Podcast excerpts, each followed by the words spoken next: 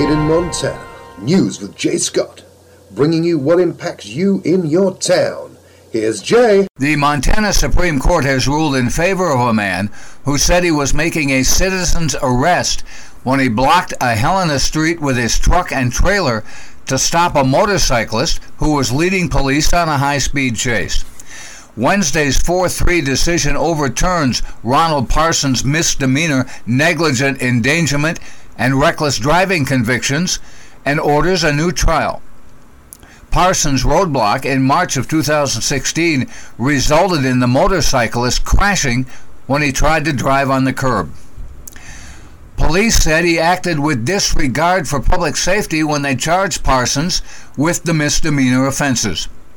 The opinion, written by Justice Dirk Sandefur, said the trial judge wrongly prevented Parsons from arguing that he acted in accordance with Montana's citizens arrest law that allows a private person to, quote, use reasonable force to detain the arrested person. The municipal court denied the use of that defense, saying the statute only provides immunity from civil liability, not criminal. According to the Montana Law Review, quote, the city presents a series of seemingly scattered arguments to demonstrate that the statute is not relevant. However, there is no law to support Helena's assertion that the arrest by a private person statute only provides civil immunity. It is neither stated in the statute nor is it a principle of common law. The decision reverses the convictions, orders a new trial, and orders that Parsons be allowed to use the citizen's arrest law as a defense. Officials in Yellowstone County say a snowed in, injured rancher in Montana was rescued by a neighbor with a tractor after snow on the roads prevented emergency vehicles from reaching him. Sheriff Mike Linder said the man was injured Wednesday near Broadview. Rancher Justin Downs rescued him. Details on the man's injuries were limited, but Linder said he believed the man may have been, quote, sent airborne by some livestock. Part of the roof at a Montana State University building in Bozeman has collapsed. The university says the collapse occurred at about 2:20 Thursday morning at a fitness center used by students. There was no fire, but broken heating pipes were releasing steam. There were no injuries. The fitness center has been closed. The cause of the collapse is under investigation, but snow buildup may be a factor. Between 1 and 2 million large animals are hit by vehicles every year in the United States in accidents that kill 200 people and cost nearly $8.4 billion in damages. That's according to the Federal Highway Administration. Now, state officials in Oregon are tracking the carnage allowing residents there to salvage the carcasses to reduce the number of vehicle animal collisions and feed hungry people. Idaho state officials use the information to identify animal migration patterns, feeding areas, and dangerous stretches of road. Their goal is to protect animals, but also people and vehicles according to the Idaho Fish and Game Wildlife Program Coordinator Greg Servheen.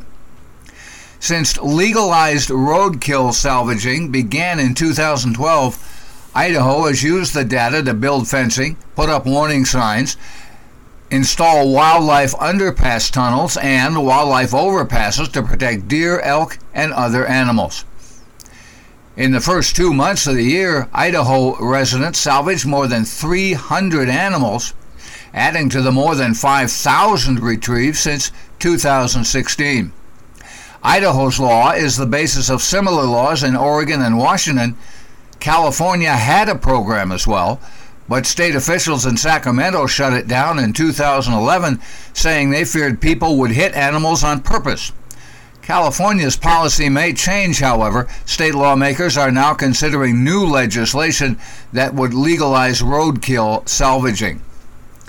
In 2013, the Montana legislature passed House Bill 247, sponsored by Representative Steve Lavin of Kalispell.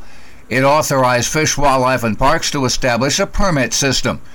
Representative Lavin was also a major at the time with the Montana Highway Patrol. According to the FWP, once you remove a carcass from the road, you have 24 hours to apply for, in person or online, and get a salvage permit. They are free. Game wardens or highway patrol officers called to an accident scene can issue one, or you can go online and print one out. It has to be printed out. Showing the permit on a cell phone or other mobile device doesn't qualify. Speaking of cell phones, the National Association of Counties has launched a mobile app geared to getting accurate information on weak internet coverage areas. The app is called Test IT. It was developed to, quote, identify areas with low connectivity to help ensure adequate funding for broadband infrastructure, according to the National Association of Counties. App users can test their broadband speeds and compare their internet speeds to the national average and to minimum standards established by the Federal Communications Commission.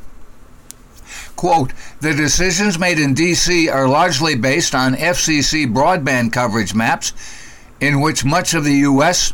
are very inaccurate. Montana is one of the areas in which broadband coverage is greatly overstated. That's according to Cascade County Commissioner Joe Briggs. He continues the only way to raise ourselves in the priority for broadband coverage is to correct the coverage maps. In recent years, Montana Senators Jon Tester and Steve Daines have been pushing for greater broadband coverage and resources in Montana. That's Made in Montana News. I'm Jay Scott. This is the Treasure State Radio Network.